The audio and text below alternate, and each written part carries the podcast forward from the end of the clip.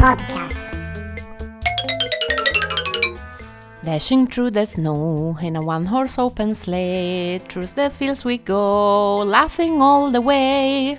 Benvenuti amici di Classica Jingle Sfera- bell, jingle Eh, bell, jingle all the way. Come potete notare, lo spirito natalizio si è impossessato della nostra Elisa. Siamo i soliti, Francesco, Ed Elisa con i miei neuroni addobbati a festa, c'è la rennina, l'omino di neve, il, il- l'omino di marzapane. come state? Tutto bene? State preparando i regali per Natale? State preparando la Carbone a lettera? te, carbone, carbone. non c'entro io. Braccieri ardenti. Ia. Vabbè, eh, Spilli sul letto. bene, avete visto che, come dicevo, lo spirito del Natale non si è impossessato di Elisa, probabilmente si è impossessato per un nanosecondo, ma se n'è già andato. Beh, eh, non, fa- non faremo gli auguri a tutti perché non si fanno prima di Natale, o si fanno? The weather outside is frightful, but the fire is so delightful. And since we have no place to go, let it snow, let it snow. Let... Dai, non sono bellissime le canzoni di Natale, Sì, amici? sì, sì, io odio le canzoni di Natale. Sì, sono bellissime. Amici, io odio le canzoni di Natale. Allora, come vedrete dalla data di uscita di questa puntata, siamo a dicembre. Siamo a dicembre, abbiamo superato il 7 dicembre, che per noi milanesi è, è Sant'Ambrogio, quindi la prima della scala, quindi tante cose. Si sono messe le decorazioni ovunque, le strade sono piene di lucine, i negozi eh, pure. In centro a Milano c'è un fantastico albero fatto di ferro e di lampadina LED. E così come la scala, e la prima della scala con la Tosca, anche questo albero ha avuto molte polemiche. Ma ne parleremo dopo. O forse non ne parleremo, onde evitare altri disagi. Quindi passiamo direttamente al sommario.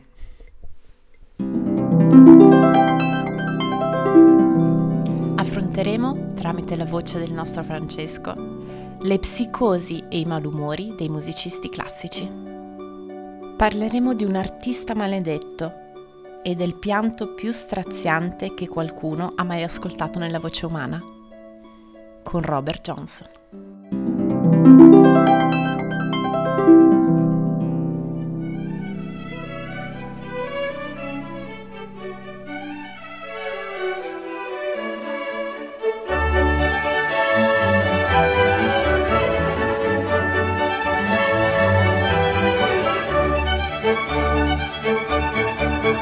Ciao a tutti, anche in questo episodio parleremo di grandi compositori classici. Nel nostro immaginario, grandi nomi quali Mozart, Haydn, Beethoven erano dei personaggi singolari votati all'arte senza difetti e ammirati da tutti per le loro doti e il loro talento. O, o forse no. Oggi parleremo dei lati più oscuri dei grandi personaggi e forse riusciremo a vederli da un punto di vista leggermente diverso. Quindi iniziamo la rubrica dei lati oscuri dei grandi musicisti del passato con uno fra i musicisti più iconici di tutti i tempi, Beethoven.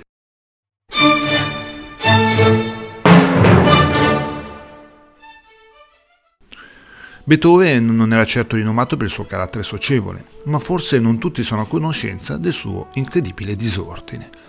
Si racconta che l'odore dei suoi alloggi fosse nauseabondo a causa della sua propensione al caos e agli avanzi di cibo che, invece che venire gettati, venivano stipati negli angoli delle stanze fra gli spartiti e gli abiti del grande compositore. I rapporti tra il compositore e il padrone di casa erano drammatici, infatti quest'ultimo non sopportava lo stile di vita del musicista e oltretutto doveva gestire le continue lamentele dei suoi vicini di casa. Questi si lamentavano dei suoi orari assurdi, del troppo ardore con cui suonava il pianoforte e delle sue continue grida con la servitù. Beethoven, sospettoso di natura, non perdeva occasione di accusare i suoi domestici di furto o negligenza, con grida che venivano sentite da tutto il vicinato, soprattutto nelle ore notturne. Infatti, la notte in cui compose il rondò all'ungherese quasi un capriccio, si guadagnò il soprannome di Rage Over a Lost Penny, rabbia per un penny perso, poiché mise a soqquadro le sue stanze per ritrovare un penny che gli avrebbe sottratto una cameriera, ovviamente senza risparmiarle grida ed epiteti.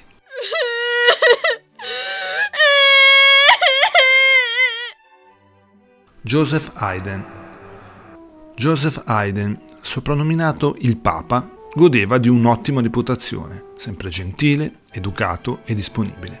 Uno dei maggiori esponenti dell'epoca classica è considerato il padre della sinfonia e del quartetto d'archi. Trascorse la maggior parte della sua lunga carriera in Austria come maestro di cappella ma come tutti i bravi ragazzi, anch'egli però in giovinezza ebbe dei comportamenti poco raccomandabili.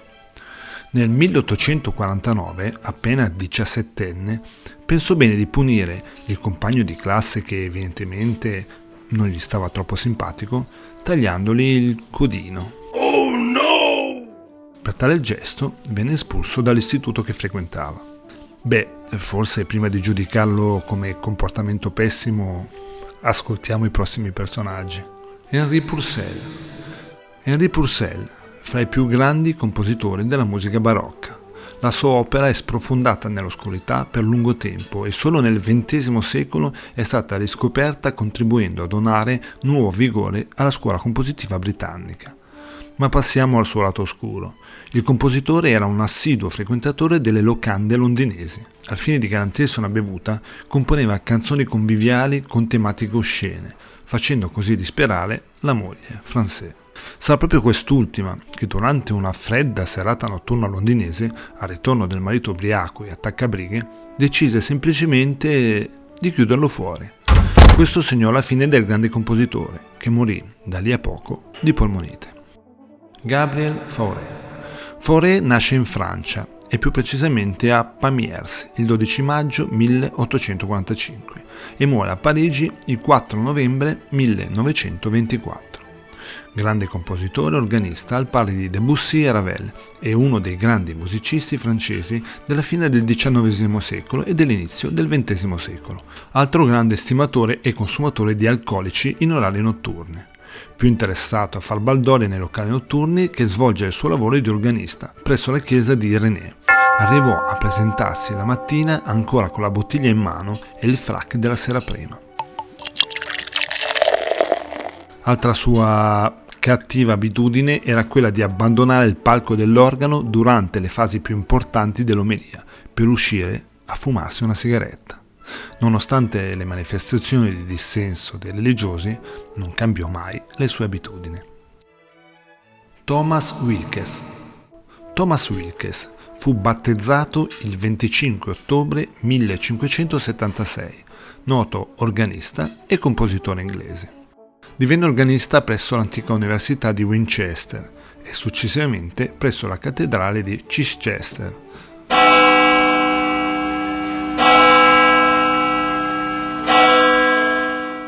Le sue opere sono principalmente vocali e includono madrigali e musiche per il servizio religioso. Ma anche egli non si poteva certo definire una persona rispettosa ed esempio di educazione. Infatti i suoi misfatti sul soppalco dell'organista gli valsero l'allontanamento dalla cattedrale per cui lavorava nel 1616. Qualche anno prima il buon Wilkes, come segno di dissenso per la munizione della chiesa per cui lavorava, a causa della sua abitudine a suonare ubriaco e a bestemmiare a voce alta durante le messe, lo portarono a mettere in atto una singolare forma di protesta. Decise dall'alto del suo soppalco di urinare in testa al decano,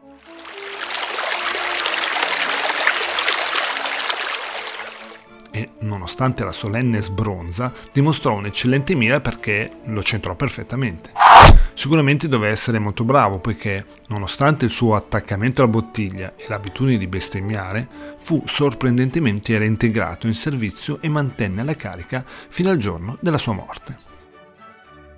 Nicolas Gombert Fino al 1540 ricopriva il prestigioso incarico di Matre d'Enfant, musicista responsabile per l'educazione e la salute dei bambini, presso la Cappella Reale di Carlo V d'Asburgo, imperatore del Sacro Romano Impero.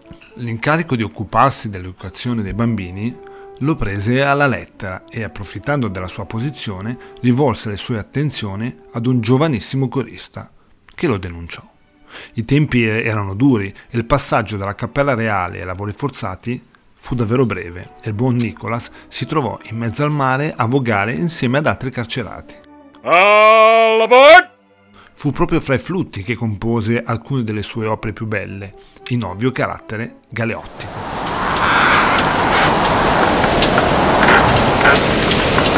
Ricevette la grazia probabilmente nel 1547, grazie al suo meraviglioso Magnificat inviato all'imperatore che ne restò profondamente commosso. Mozart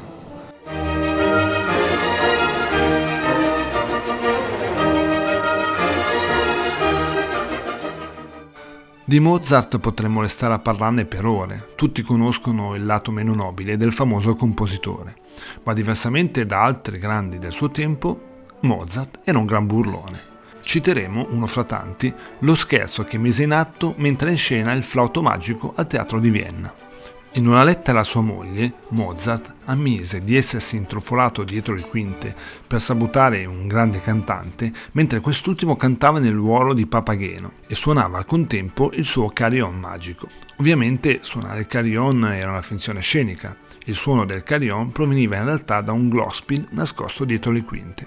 Una sera Mozart si appropriò di quel glosspiel e suonò un arpeggio completamente fuori tempo e fuori contesto. Il pubblico in sala rimase perplesso, sentendo suonare il carillon senza aver visto il cantante azionarlo. Ancora più perplesso rimase il cantante, che si guardò intorno smarrito, finché intravide Mozart dietro le quinte, intento probabilmente a sghignazzare allegramente. Hector Berlioz, figlio di Louis Hector Berlioz, medico di una certa fama, coltivava la sua passione per la musica, che molto probabilmente il padre gli trasmise, quasi esclusivamente per diletto, servendosi di un flauto e una chitarra per suonare ciò che udiva. Si accostò per la primissima volta alla scrittura della composizione verso i 12 anni, scarabucchiando su un foglio alcune note. Mai imparò a suonare il pianoforte un tipo preciso e composto, ma quando nel 1832 venne a sapere che la madre della sua fidanzata, la pianista Marie Mock, aveva deciso di accasare sua figlia con un produttore di pianoforti, il compositore giunse ad una drastica conclusione.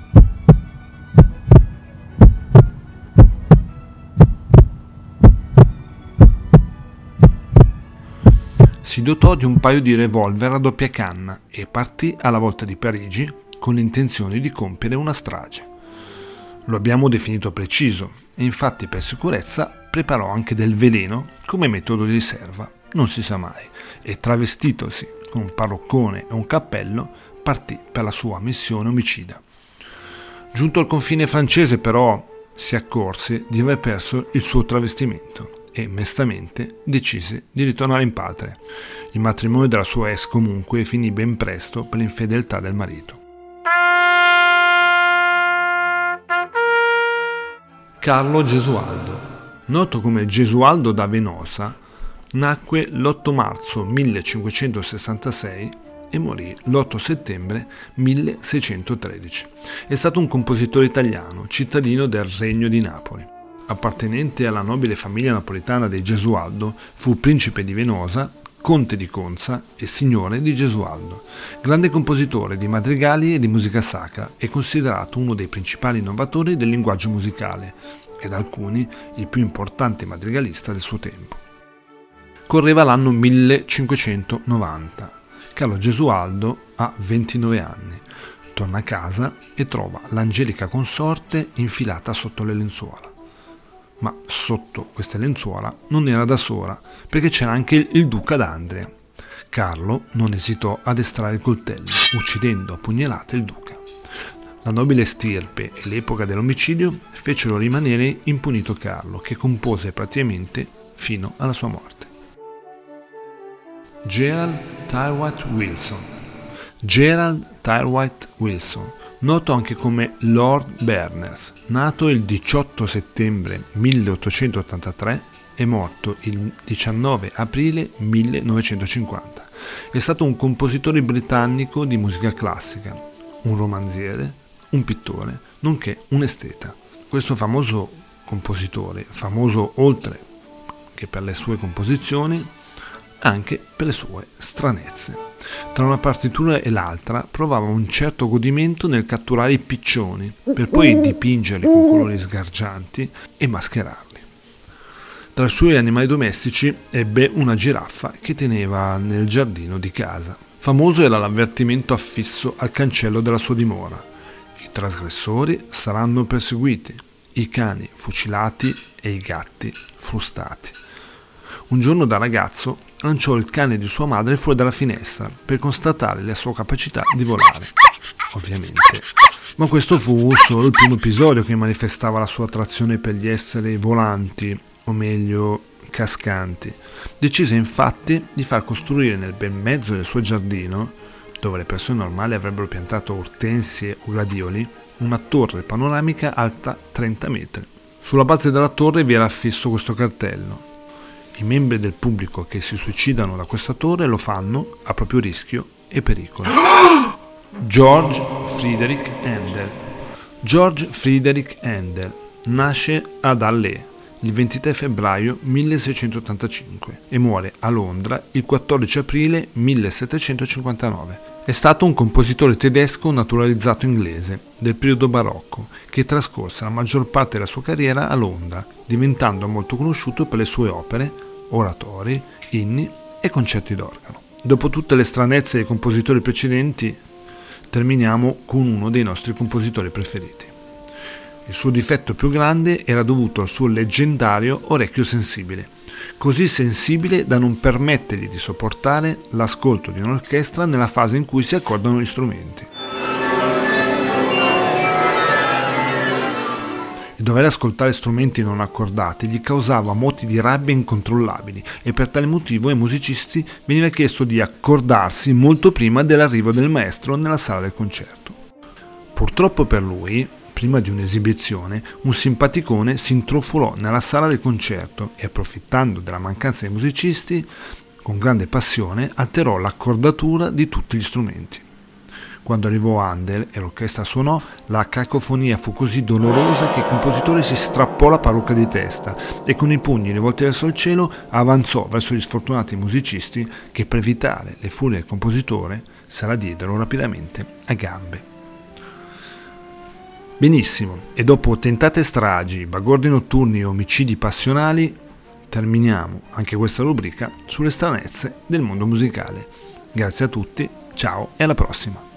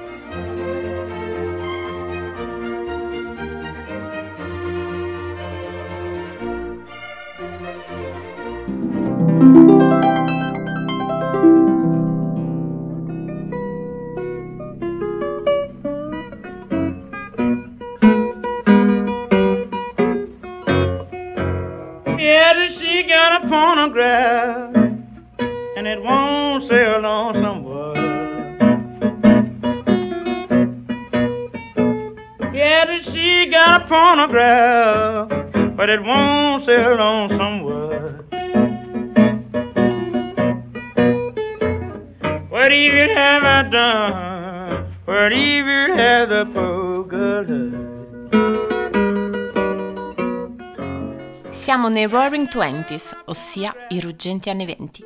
Gli Stati Uniti sono caratterizzati da un fenomeno di grande espansione industriale, poi tristemente sfociato nei disastri della Grande Depressione del 1929 e del proibizionismo. L'utopia positivista del XIX secolo, con il suo credo progressista, si abbandonava all'individualismo decadente, mentre negli Stati Uniti il genere musicale che andava per la maggiore era una forma di musica vocale e strumentale caratterizzata da una struttura ripetitiva di 12 battute. Il blues.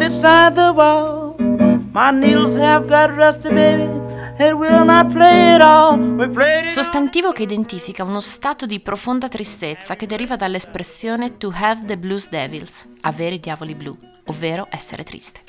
Il personaggio di cui parleremo in questa puntata è una tra le massime leggende della musica blues, considerato uno dei più grandi e influenti musicisti del XX secolo, Robert Johnson. Così Eric Clapton definisce l'artista di cui parleremo oggi. Per me Robert Johnson è il più importante musicista blues mai vissuto. Non ho mai trovato nulla di più profondamente intenso. La sua musica rimane il pianto più straziante che penso si possa riscontrare nella voce umana. Membro del cosiddetto Club 27, il gruppo di grandi artisti morti a soli 27 anni che conta fra i suoi componenti Hendrix, Jim Morrison, Janis Joplin, Kurt Cobain, Amy Winehouse, Ad alimentare la sua fama di artista maledetto, narra la leggenda che Johnson avesse stretto un patto col diavolo, che in cambio della sua anima lo avrebbe dotato della capacità di poter suonare la chitarra come nessun altro. Santa. Santa. Chiedi di nuovo.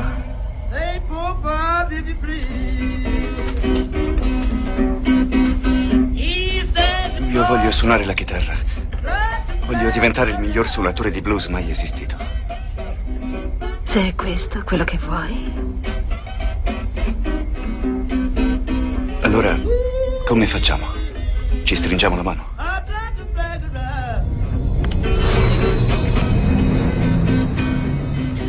Molti musicisti dell'epoca riferirono della sua iniziale incapacità nel suonare la chitarra e in base a questi racconti, tutti concordanti, Johnson scomparve dopo la morte della moglie per poi riapparire l'anno successivo dotato di una bravura e di un'espressività tali da lasciare tutti esterefatti. La leggenda narra di un incontro avvenuto allo scoccare della mezzanotte di una notte buia e senza stelle tra Johnson e un misterioso man in black, che in cambio della sua anima gli avrebbe concesso il suo grande talento. La versione ufficiale è che Johnson, nel corso del suo errare, abbia incontrato un arcano bluesman che gli fece da maestro, Ike Zinneman. Un'identità celata, nessuna notizia sui suoi dati biografici, un uomo senza storia, con l'abitudine di suonare nei cimiteri, tra le tombe, noto solamente come l'emissario del demonio. Di Johnson si racconta come fosse capace di riprodurre nota per nota qualsiasi melodia ascoltasse, senza apparentemente porvi particolare attenzione. La sua stupefacente tecnica chitarrista, basata sul finger picking, la tecnica di suonare senza ausilio del plettro, la sua voce, i suoi sinistri testi, che spesso narravano di spettri, demoni, quando non si riferivano esplicitamente al suo diabolico accordo, hanno alimentato ulteriormente la sua fama satanica e le fosche leggende sulla sua figura già circolanti in vita. Poche sono le notizie attendibili sulla sua vita privata. Nasce l'8 maggio 1911 nel Mississippi da una relazione extraconiugale della madre dopo che il padre l'aveva abbandonata per un'altra donna. Il fratello gli insegnava a suonare l'armonica bocca per poi passare alla chitarra e dopo un periodo trascorso a Memphis si sposa nel 1929 all'età di 18 anni con la giovanissima Virginia Travis. Il matrimonio, il periodo più felice della vita di Robert, dura solo un anno perché la moglie all'età di 16 anni muore nel dare alla luce il figlio e con lei perisce anche il neonato. Johnson, sconvolto, comincia a vagare fra le città del Mississippi, divenendo un donnaiolo e un forte bevitore. Nel 1931 incontra e sposa Caletta Kraft, ma a causa della sua passione per la musica, e forse non solo, l'unione coniugale finisce. Il 16 agosto 1938, a soli 27 anni, Robert Johnson muore a Greenwood, sulle sponde del suo amato Mississippi. Racconteranno Sonny Boy e David Honeyboy che la notte del 13 agosto Robert Johnson, come tutti i sabati sera, Unitamente a loro si trovava a suonare al Three Forks, un locale a 15 miglia da Greenwood. Tutti sapevano che Johnson avesse una storia con la moglie del gestore del locale e che lo stesso gestore ne fosse bene a conoscenza. Quella notte di agosto, al Three Forks, il whisky scorreva a fiume e gli atteggiamenti dei due furono talmente spudorati da risultare persino imbarazzanti per tutti i presenti nel locale. Ovviamente il barman presente non doveva averla presa molto bene. A Robert viene passata l'ennesima mezza pinta di whisky, senza tappo. E Sonny Boy, facendogliela cadere di mano, gli disse: Non è prudente bere da una bottiglia già aperta, amico. Johnson, stizzito, non si preoccupò del consiglio dell'amico e scolò la bottiglia senza indugi. Subito dopo non era più in condizione di suonare, lasciò la chitarra e abbandonò il locale. Morì due giorni dopo di intensa agonia. Che sta succedendo? Oh mio Dio! Trova un dottore! Corri! Che è successo? Parlami! Cani. Che cosa? Cani, cani neri. Bob! Ti prego, non morire! Le ragioni del decesso rimarranno per sempre un mistero il certificato di morte registrato all'ufficio di stato civile di Jackson il 18 agosto non attribuisce il decesso ad alcuna causa specifica e segnala che la ragione della sua dipartita sia da ricercarsi nel fatto che nessun medico abbia avuto modo di prestargli cure nella fase dell'agonia. Se morto avvelenato dal whisky clandestino, o come racconta qualcun altro, barbaramente accoltellato da un marito geloso, si dice avesse utilizzato le sue ultime forze per scrivere una sorta di testamento e una frase in particolare. So che il mio Redentore vive e mi richiamerà dalla tomba. Così Grail Marcus commenterà la morte di uno dei più grandi musicisti blues di tutti i tempi. Morì nel mistero. Qualcuno ricorda che fu pugnalato, altri che fu avvelenato, che morì in ginocchio, sulle sue mani, abbagnando come un cane, che la sua morte aveva qualcosa a che fare con la magia nera. E così, con il racconto della vita e soprattutto della misteriosa morte di un mito del blues, vi saluto.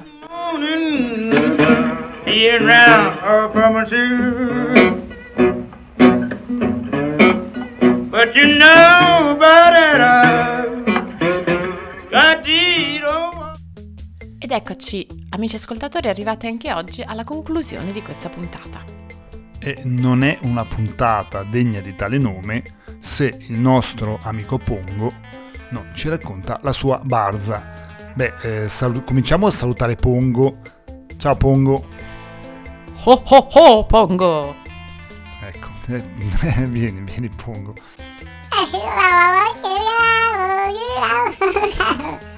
No, no, Pongo, quello è tanti auguri a te è un'altra cosa. Questo è di cantare una canzone di Natale. Ci eravamo messi d'accordo prima. Pongo, dobbiamo fare un ripassino di canto perché sei stonato come un panda. ecco. mm. Dai Pongo, prova.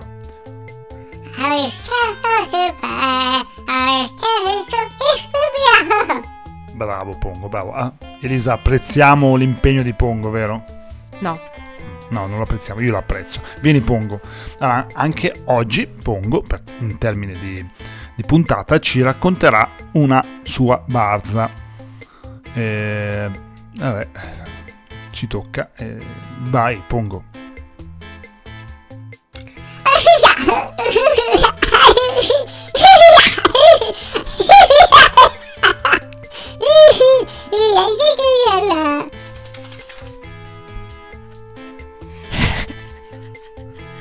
Eh, Ti è piaciuta questa barzelletta di, Pongo? È stato bravo. è stato bravissimo. È rimasto Vediamo- anche sul, sul tema, non è uscito dalla... Vediamo se i nostri ascoltatori apprezzano quanto, quanto lui. Una renna di Babbo Natale si mette a gambe in aria, ma lui non si preoccupa, il Voltaren. Santi Dio del Natale. Eh, beh, eh, sì, in effetti, detta da lui sembra più divertente. Beh, mm, è la rubrica delle orribili barzellette di Pongo e direi che questa è fantasticamente sul pezzo. Vabbè, uno dei buoni propositi di Pongo per il 2020 potrebbe essere, potrebbe essere eclissarsi da qua e andare da qualche altra parte. Pongo, Pongo, che buoni propositi hai. Vieni qua, Pongo, smettila di ruminare e fare puzzette. Beh, Pongo col cappellino da Babbo Natale fantastico. Poi il bianco e nero col rosso, secondo me, è la morte sua. Non trovi? Sì. Beh, Pongo, quali sono i tuoi buoni propositi per, il, per l'anno che viene?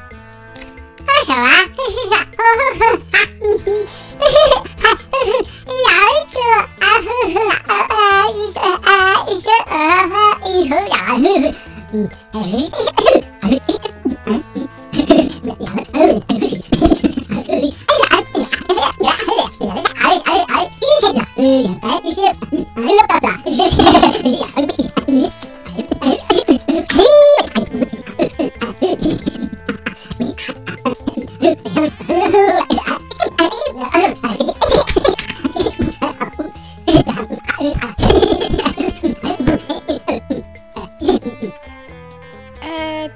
beh, sì, in poche parole, più bambù.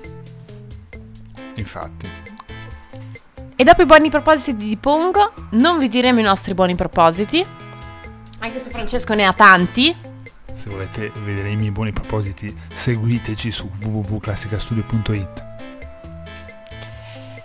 E quindi che dire, amici ascoltatori, vi salutiamo, vi auguriamo delle buone feste, che Babbo Natale vi porti tutto quello che desiderate, ma non esagerate. Non chiedete ancore ai distributori di benzina e semafori. Scusa, ho avuto un blocco cerebrale. Noi vi salutiamo e vi ricordiamo di seguirci su www.classicastudio.it. Veniteci a trovare anche sulla nostra pagina Facebook. Ci chiamiamo sempre Classica Studio. Su Instagram potete vedere qualche scatto dell'ultimo momento. E noi che dire? Salutiamo i nostri ascoltatori. Salutiamo Elisa. Ciao Elisa. Salutiamo Francesco. Ciao Francesco, E vi auguriamo delle buone feste. buon Natale. Classica Spritz.